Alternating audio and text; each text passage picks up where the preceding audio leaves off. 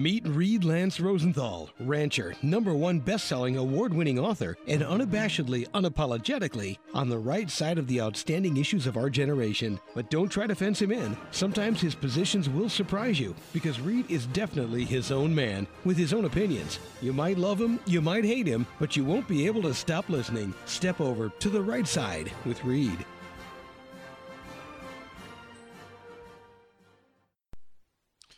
Howdy, listeners from coast to coast, the Gulf to Canada, and around the globe. This is Reed Lance Rosenthal on the Right Side Radio. And here we are. We're in December. Holy moly. This year has gone quickly because I guess it's been such a fun year, don't you think? right. Anyway, what we're going to be doing today and for the next several shows is I'm going to give you the history of Palestine. And it's going to be kind of from the Palestinian perspective. Next week, I'm going to give you the history of Israel from the Israeli perspective. And in the final week, I'm going to tell you how international powers, going back to the, oh, 1800s, 1700s, and including the United States and the European countries and Russia, have all interfered in the mess which is the Middle East, which you're seeing play out before your eyes every few number of years and with should we say, increasing ferocity here starting just a month ago with October 7th and Hamas attack on Israel. There really is, as you get into this history, a repeating pattern that goes back thousands of years. And it's fascinating. And when I'm done with the Palestinian history in this show, I'm going to tell you the rest of the story because there's some eye opening tidbits that you don't know about that boiling point that we call the Middle East over there. And who is behind the original start of the simmer, which is now a boil. And then I'm starting the series on your personal financial preparedness. Because let's face it, financial security for you, your family, and if you're secure for your country, which is why I'm bringing you this series, is tantamount. It's critically important to both the success, survival, and comfort, or at least relative comfort, depending upon how things go, whether they go really badly or just kind of really poorly, is key. Personal, family, country. And as we all know, the dollar is in trouble. The finances of the United States and the entire Western world, and by the way, a good portion of the third world, if you want to call it that, the BRICS countries, is in trouble. Math is math. You can't escape it. And the sheer math, the simple math of United States and Western world debt, private debt, corporate debt. And you'll notice a theme throughout all this. And the theme is what is scarce has value. What is real, what is hard, what is tangible has value. And while there is no guarantee that value is likely to be retained, in fact, while there is no guarantee that value is likely to increase, at least in relative terms. As you'll find out today, an ounce of gold, let's say, or an ounce of silver, which is much more volatile, really buys the same goods and services today that it bought a hundred years ago. It's all relative. It is not that any of these hard and real assets whether it's metals or those who believe in it, or whether it's cryptocurrency, particularly Bitcoin, or whether it's land, or whether it's certain types of residential real estate, all of which is very locational in terms of its intrinsic long term value, or the stores of value in other physical assets, which will be the wrap up of this series over the next four or five weeks. It's all relative. But that relativity is what you're trying to protect against, or you're trying to enhance when it comes to personal financial preparedness. And then, of course, we're going to have a rat a tat tat. And I'll tell you what, there's all sorts of things coming out on the COVID scam and the COVID jab scam, which will just make your hair stand on end. I'm going to touch briefly on them. We're going to have a whole bunch of new videos, studies, articles on the COVID page. Some of them will be under Rat-a-tat-tat, others under Family Safety, but all of them will be on the COVID page. That is the, I think, one of the best compendiums of COVID information of all sorts and types and from all sorts of different sources on the web. Homepage on the right side radio.com, upper right, click on the COVID page and you'll see it.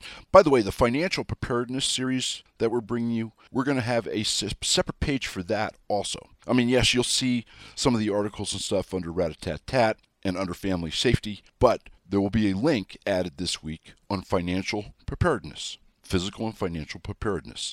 You can click on that link. It'll bring you to all the things that we're discussing over the next coming weeks and some of the things in terms of physical preparedness and sources for physical preparedness that we've discussed in previous shows over really the last three or four years, particularly. So let's start with our founder's quote, shall we? This is Alexander Hamilton. Give all the power to the many, they will oppress the few. Give all the power to the few, they will oppress the many. Oh, well, isn't that a fitting thing for this day and age, eh? And our ranch story this week.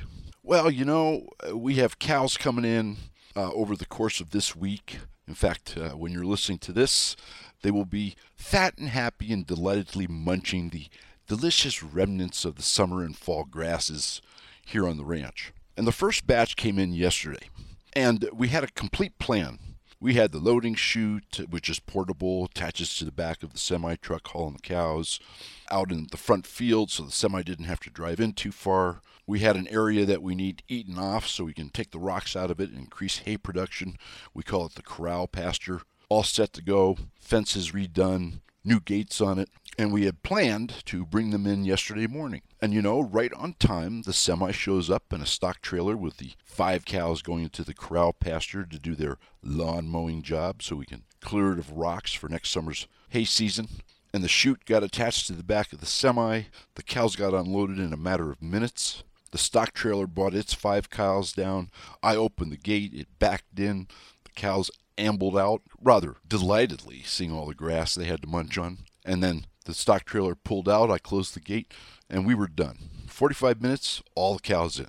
And the moral of this story is that you always want to have a plan. It kind of ties in with the whole scope of this show the Mid East part of the show, the financial preparedness part of the show, and even the day to day things in life or on the ranch. And the plan went like clockwork, a hot knife through butter. And as we all know, there are plans that you put in place that don't go so well. So the moral of the story is have a plan. And when the plan goes well, delight in it. And when the plan doesn't go well, well, deal with it. Adopt, improvise, and overcome. Fortunately, not an adage we had to employ yesterday. Let's talk about the history of Palestine and the Palestinians, kind of from their perspective. And I want to emphasize that uh, I'm not taking the Palestinian side. In fact, although I obviously lean heavily toward the Israeli side. I'm not taking the Israeli side. My job is to bring you facts that you don't know, to tie this whole messy ball of wax over there in the East into a at least understandable package. And that cannot be done, as with most things, without knowing the history, because it's fascinating. And you'll understand why we are here where we are now. First of all, the word Palestine, it comes from the ancient Greek, Philistia, and as you might know, Judaism, Christianity, and Islam are all very strongly tied to this region and trace origins to the to the land in this region, right? Land under all lies the land, folks. Always under all lies the land. And the land has been the source of disputes. Who controls it?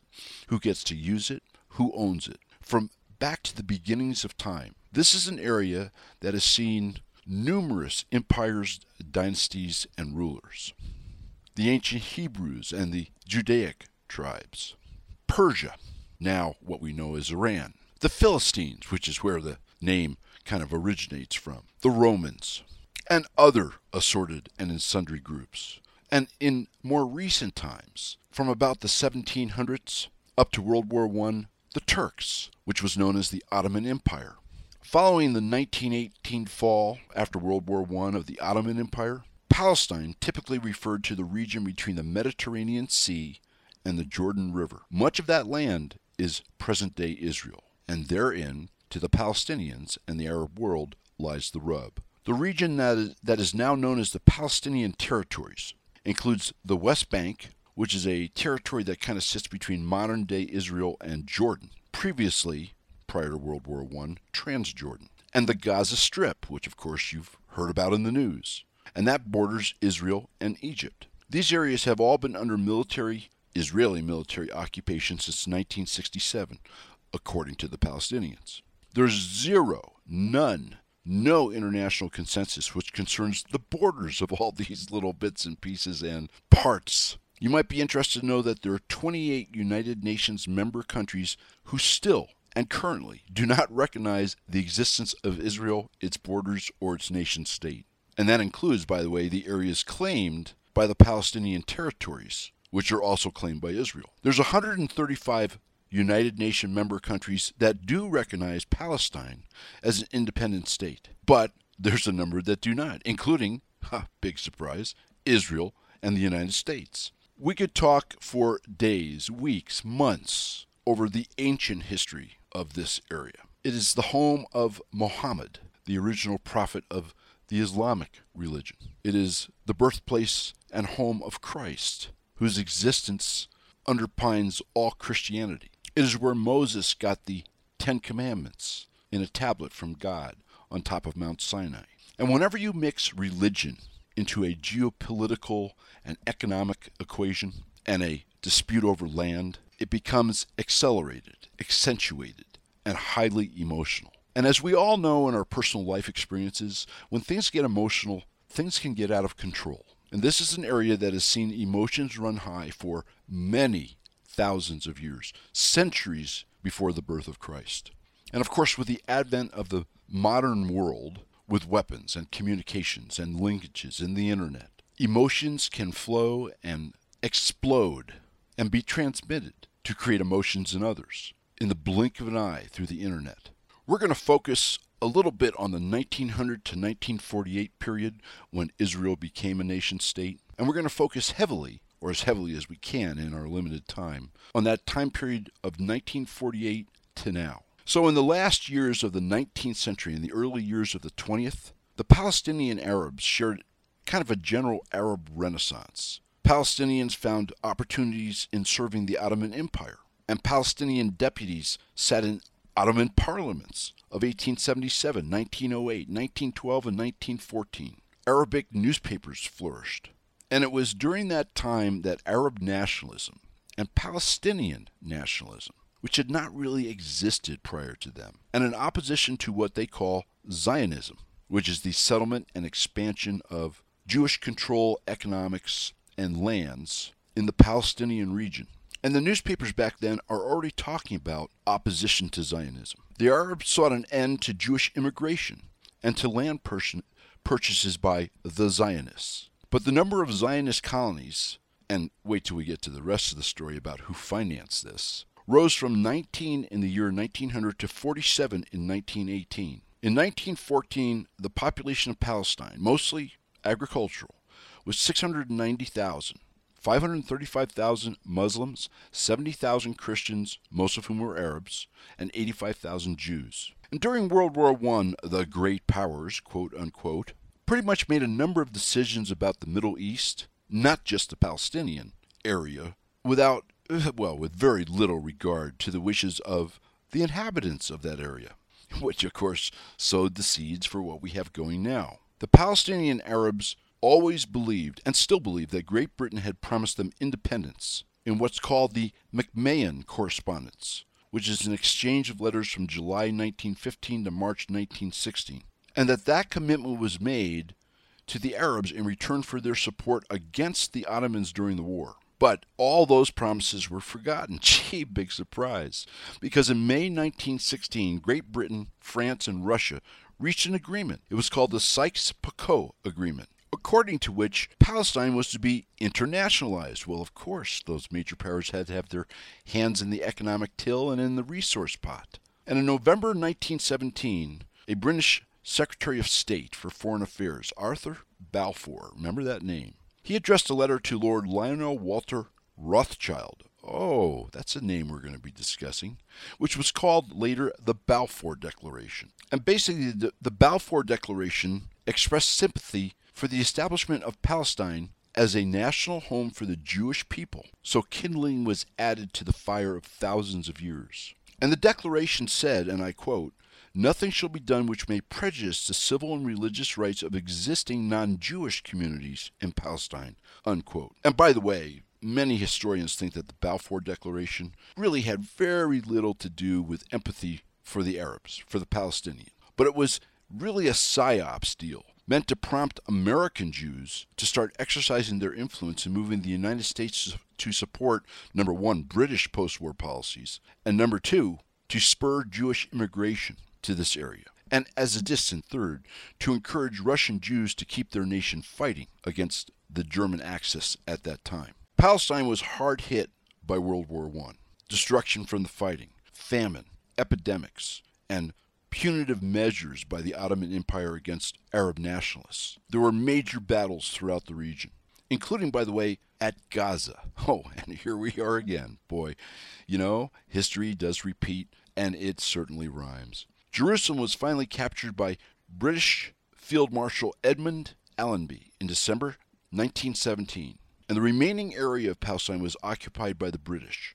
In fact, completely, almost 280,000 troops by October 1918. Now, we could go into all sorts of details and people that were bubbling at this time. We don't have the time to do that. So let me just say that in 1920, there were anti Zionist riots because Jewish immigration was steadily increasing into the area. And despite the hue and cry of the Arabs, and they've never forgotten it, and despite the unrest, Sir Herbert Samuel, who by the way was a Zionist, was appointed by the British as the first High Commissioner of the territory. And he immediately began to implement the Balfour Declaration, announcing in August of the year a quota of 16,500 Jewish immigrants. That was the first year that, should we say, Jewish immigration, it wasn't mandated, but it was fully acknowledged and allowed. More than 18,000 Jewish immigrants came between 1919 and 1921, and the Jewish National Fund, which had been established, gee, you don't think these plans are long term, in 1901 began purchasing land in the area. And when they purchased land, they evicted the Arab peasants, according to the Arabs, who were called fellahin or fellahin, which, of course, pissed off the Arab opposition and population even more. 1921, more really serious anti Zionist riots broke out in Jaffa, and Jewish communities were attacked. More than 100 Jews were killed. The British, really alarmed at what was going on, issued a white paper in June of 2022, trying to, uh, you know, thread the needle, if you will.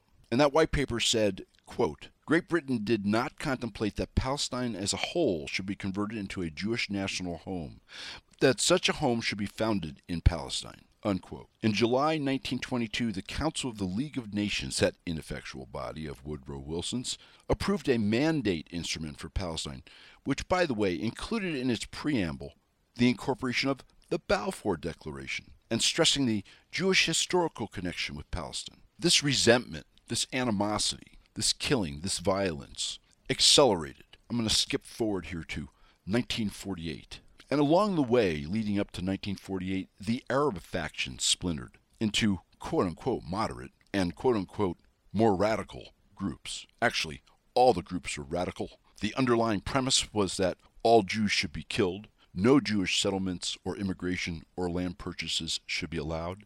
And of course, on the Jewish side, it was exactly the opposite.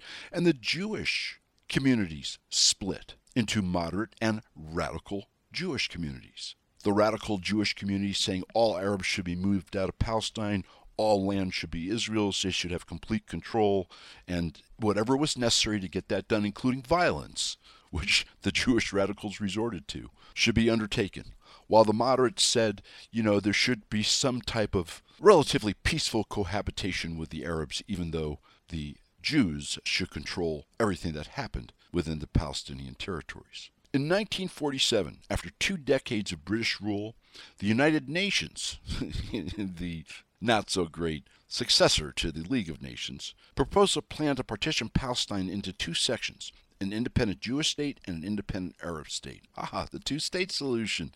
See, it's not a new idea, is it? The city of Jerusalem, which was claimed as a capital by both Jews and Arabs, was to be international territory with special status. Most Jewish leaders accepted the plan, but most Palestinian Arabs vehemently opposed it. Nonetheless, in May of 1948, less than a year after this partition plan, Britain withdrew from Palestine and Israel declared itself an independent state. It implied a willingness to implement the United Nations partition plan, but took no real steps to do so. And almost immediately, neighboring Arab armies moved in to prevent the establishment of that Israeli state. The 1948 Arab Israeli War involved Israel and five Arab nations Transjordan, now Jordan, Iraq, Syria, Egypt, and Lebanon. By the war's end in July of 1949, Israel wound up with control of more than two thirds of the former British mandate. Jordan took control of the West Bank, and Egypt took control of the Gaza Strip. And understand that in 1948, this conflict took on a whole new dimension. It now became a conflict between nation states rather than factions within a region. In 1964, the Palestine Liberation Organization, the PLO, you've heard of it, was formed for the purposes of establishing an Arab state on the land that was previously administered by the British Mandate, and which the PLO considered to be, shall we say, illegally occupied by the State of Israel.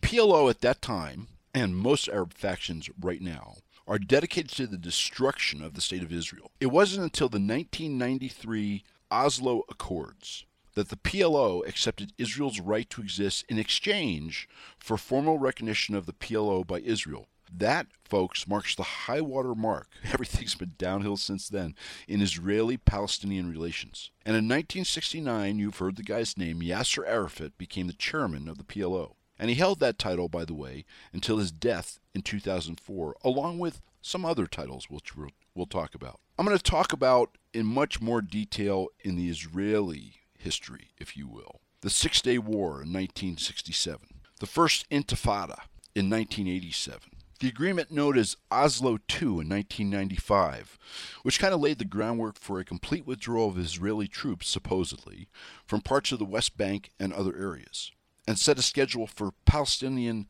Legislative Council elections.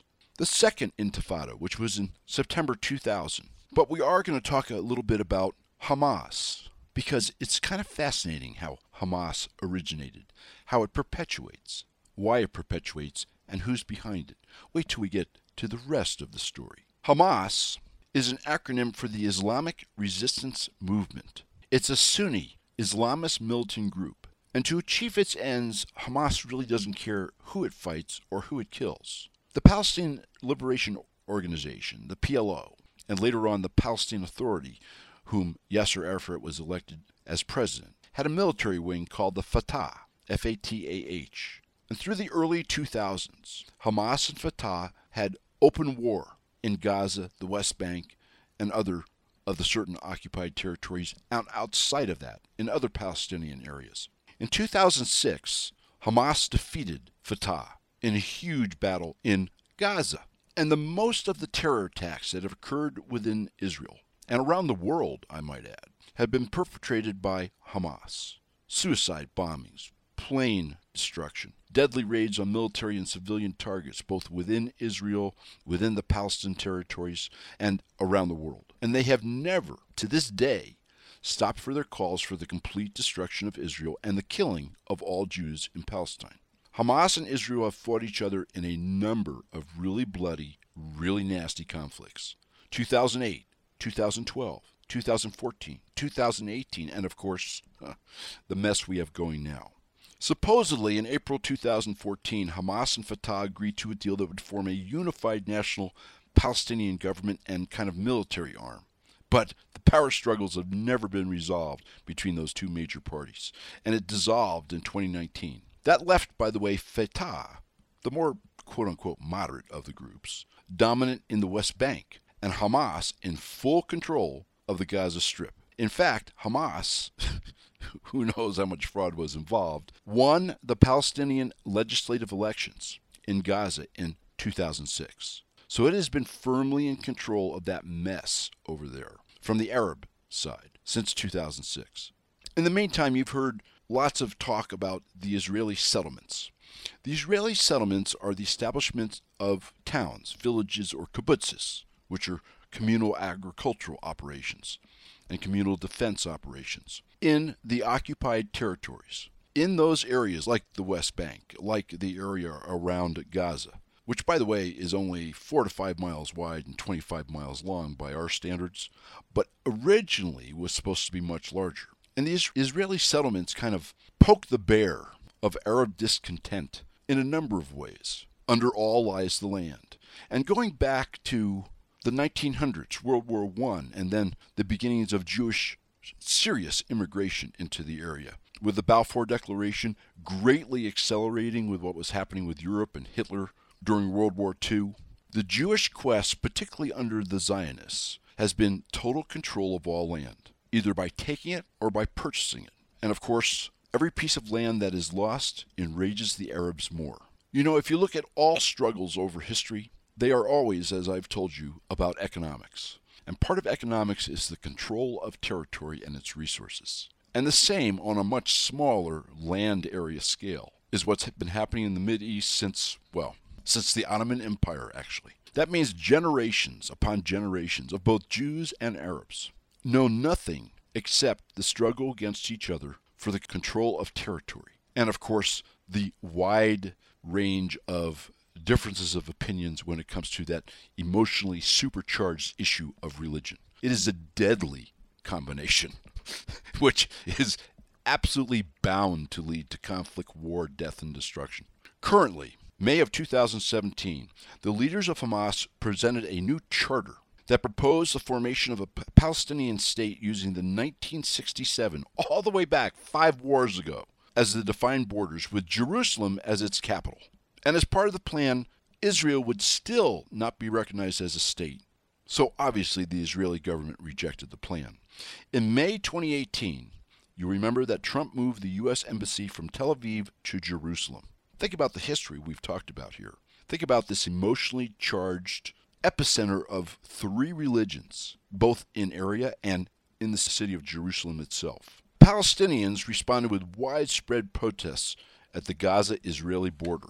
And Israeli forces responded. Dozens of protesters were killed. The seeds for what happened October 7th with Hamas's quote unquote surprise invasion of Israel was sown at that time. And now for the rest of the story. Guess who financed the quote unquote, according to, to the Arab nations, the Zionist immigrations, the Zionist industrialization, the Zionist improvement, and the Zionist purchase of lands leading up to the Balfour Declaration. Well, here we are again. Wow, everything circles back to the current WEF and the elites, does it not? Does the name Rothschild ring a bell? That's right. That's who financed the whole shebang leading up basically to the 1948 creation of the State of Israel, along with lots of money from lots of other places, including the American Jewish community. And as the second part of our rest of the story, guess who founded and funded Hamas? And think about their activities. I've brought you this story their Beehive Plan, their 1993 white paper of how to subvert the United States government and Christianity and American democracy and the Constitution. The Muslim Brotherhood. The Muslim Brotherhood was basically the founding force and the funder, and still is, by the way, of Hamas. Now, that role has been largely taken over by Iran, with whom the Muslim Brotherhood has other close ties. And unfortunately, the Muslim Brotherhood was never throttled back during the days of Barry Obama and Obama's third term, now the days of President Cadaver. That's my series of the last four weeks. Do you see how all these things tie in? How all the bits and pieces from long ago fall into place, are accentuated and disguised by people who have motives that are other than American motives. Next week, we'll look at this from the his Israeli standpoint. So let's begin our special kind of mini series, if you will, which is going to stretch over the next five or six weeks on things you can do and think about for your personal financial preparedness and that of your family, and very importantly, for your country, folks. You do no good to the United States, the savings of freedom and the savings of the Constitution, if you have to rely on the government for food, if you have to wait on handouts which may or may not be dispersed by bureaucrats based on whether they like or don't like you or like your political views. Just like in physical preparedness, financial preparedness has to do with being self sufficient as much as possible. And I want to tell you right up front, I'm not an expert in any of these matters other than the real estate side and the land side. And I will share my expertise with you when we get to that the week after next. We're going to go over the precious metals today. We're going to go over cryptocurrencies, which I know very little bit, bit about, but like all the rest of these things, I've researched extensively to bring you the facts.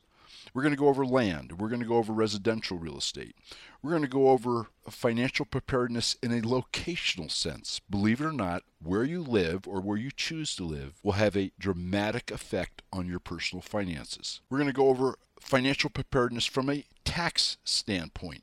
The government only has one source of revenue, folks, or actually two, both of which flow to you your property and your wallet. And desperate governments do desperate things. And in the conclusion of this little series, I'm going to tell you about some other things you can do which are kind of off the beaten track for financial preparedness. Let me tell you right up front that I'm not giving you any referrals other than one that I've researched Harvard Gold. I'm not giving you any advice whatsoever. I'm not a financial planner. I'm not an economist. I'm a hayseed in Wyoming. I'm speaking to you from common sense terms based on research and based on what's going on in the world, in the financial markets, and here in the United States, both economically and, shall we say, government overreach wise. Listen, I could beat the drum for half an hour on all the things which are wrong or going wrong or about to go wrong. You're familiar with them. I've brought many of them to you in detail in previous shows the history of money, the history of inflation, the history of civilizations, We've talked about the BRICS countries, the alternative currency being put together by them based on commodities, particularly, it seems, precious metals. We've talked to you about the United States debt, 33 trillion and ticking away at tens of billions of dollars a year. And debt service on that debt, which is now over 1 trillion a year, which is projected to be more than half the entire federal budget within a year or two unless stemmed. In the end, think about this. What retains value is most scarce, right? What there's least of is worth most. What is real is worth most, not abstract, something that you can touch and feel and hold and possess. And there are some assets out there, today we're talking about precious metals, that are just that. They're scarce, they're undersupplied, they are in use as money, and they are in use for industrial purposes. And in the case of gold and silver, have retained their relative values and have been looked at as a store of value, as real money for thousands of years, not hundreds of years, thousands of years. There's a reason that all the central banks of the world are buying thousands upon thousands of tons of gold to stick in their vaults, a trend which began in earnest in 2012, 13, and 14 following the Great Recession, and which has picked up steam since America has mismanaged the dollar, its budget, its deficits, and its leverage using the dollar as a reserve currency. So, having that as foundation, whether or not you are familiar with them, whether or not you happen to dabble in the gold and silver market or you're a big investor in it, gold and silver is one of the five or six scarce, tangible items that you can possess that may stand you in good stead in terms of maintaining the value of what you have financially in times of great inflation and collapse. Let me tell you a little bit about Weimar Germany. We've talked about it, but I'm not sure you really know the details. This week, actually last week, happened to mark the 100 year anniversary of the end of the Weimar inflation in pre Nazi Germany back in the 1930s. And by the way, I'm using them as an example, but Current inflation in Argentina is 143%. It's over 80% in Turkey. It's in double digits, sometimes 50, 60, 70% in a number of countries around the world, and always for the same reasons. Paper money has always, there is no exception, been hyperinflated. It started, in fact, with the first inventors of paper money. Go back to my history of money on the rightsideradio.com in the Song dynasty a thousand years ago. That was the first government that realized they could cheaply mass produce paper money. I brought you the story about the Romans in the history of inflation. In 64 to 68 BC, all their coins were gold and silver, and the coins consisted of, give or take, 95 to 100% gold and silver. By 268 BC, under the reign of Claudius II, the Roman emperor, the gold and silver content in Roman coins was under 5% precious metal. The rest was whatever, copper, you name it.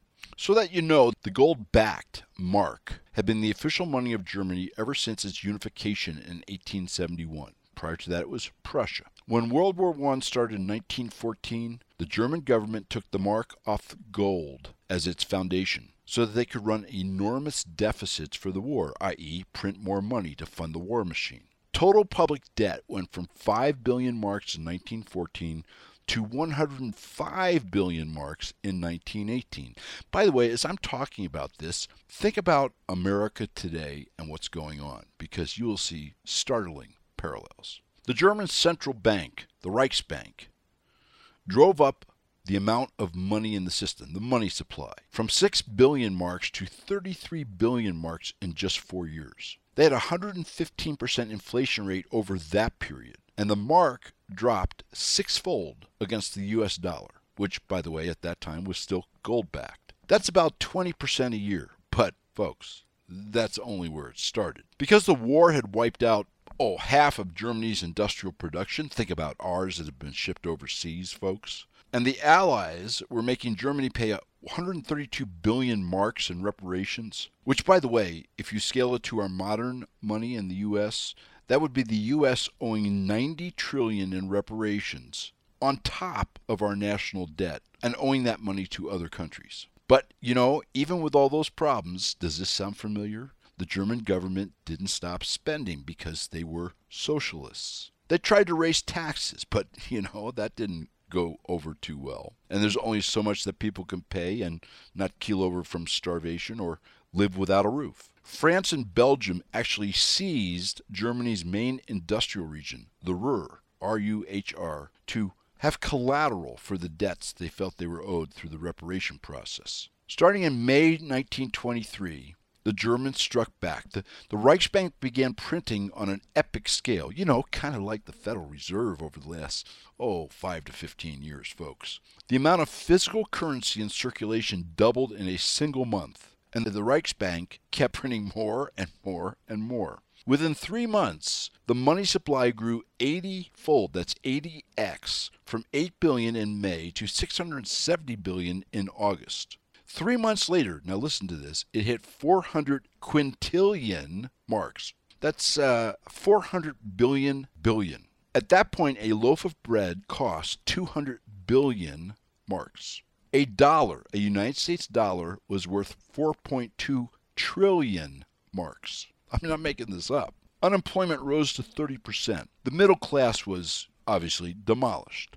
Gangs of folks from the cities invaded small towns beating up farmers, killing livestock out of spite, and stealing food. There's a book, this is posted for you on the website, called When Money Dies by Adam Fergusson. I suggest you read it if you are interested in this stuff. And by the way, you should be. Here's the lesson. When a central bank becomes, and I quote, a tool to fund the government, hyperinflation becomes a permanent threat, unquote. What do you think is going on in the United States, folks, or the Western world, or in fact, countries outside the Western world? So listen, gold and silver, and there's platinum, and there's palladium, and there's other metals too, and copper. Some folks uh, I read uh, read about are investing in copper, but these commodities are a key ingredient. The precious metals being a key ingredient of the commodity sector. And the nice thing about them is you can take physical possession. There's lots of online sites, some not so good, some very good.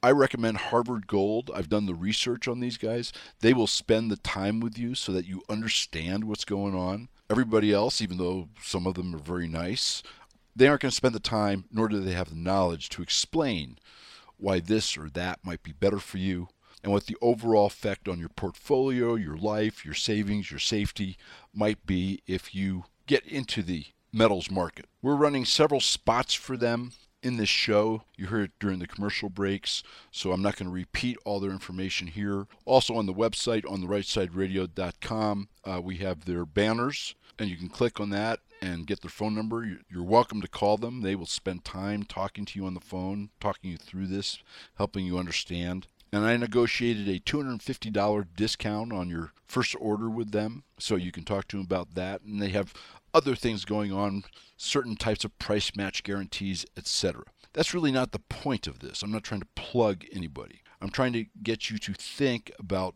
why one of the things you can do to protect yourself, to be prepared financially, is precious metals. And again, I don't profess to be an expert. It's not something I dabble in. But I will tell you that in my research, there's a spot price. And there's spot prices on futures contracts out into the future. They may be high or low. But there's a spot price literally calculated by the second or the minute, depending upon the exchange London, Shanghai, New York. And generally, metals dealers sell precious metals to you at a premium, it's called, a markup over the spot price. These premiums can vary widely, so make sure you inquire because they will add up if you are beginning to collect some of these precious metals. And there's all sorts of different types of precious metals, right? You have gold and you have gold currency. It could be US currency, it could be European currency, it could be, they call it the Krugerrand over there in South Africa, the Corona in Austria. And then you can buy what's called rounds, which are round pieces of gold designed to look like a gold dollar or gold piece of currency in a foreign land. And then you have bars of gold. Obviously, if you are uh, George Soros and that ilk, you're buying, you know, 100 ounce bars or 1,000 ounce bars, whatever they're buying. For us little people, it would seem to make sense that you can buy, you know, a tenth of an ounce bar, a quarter of an ounce bar, a one ounce bar, a five ounce bar, 10 ounce bar, a kilo, which is about 32 ounces bar, etc. Generally, keep this in mind the more you buy, or the larger the quantity, if you're talking about smaller denominations, let's say 10 one ounce bars rather than one ounce, one one ounce bar, or you're buying a 10 ounce bar, the larger the quantity, the less the premium. In other words, the more you save when you purchase.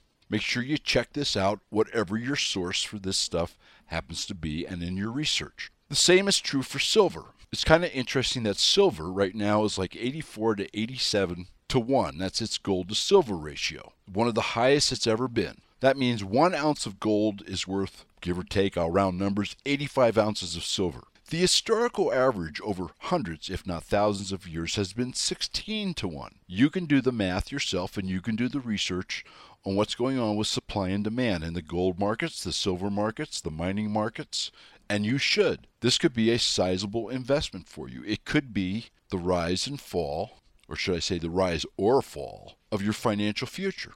And there's other considerations. By the way, if you have retirement accounts, uh, many of these outfits, Harvard Gold has a whole program on it. Many of these outfits, however, can do it so it's in an IRA.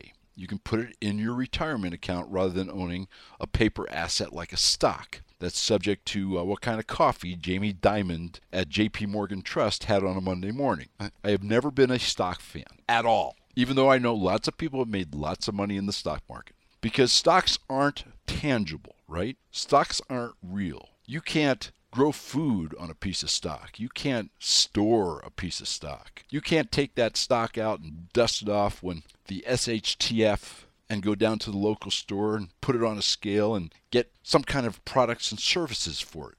So we have a number of articles under Rat-a-Tat-Tat, under Family Safety, and on that preparedness page I told you about at the front of the show. Just click on that link, and we'll be adding to it. And a lot of those articles have links in them which will bring you to more resources.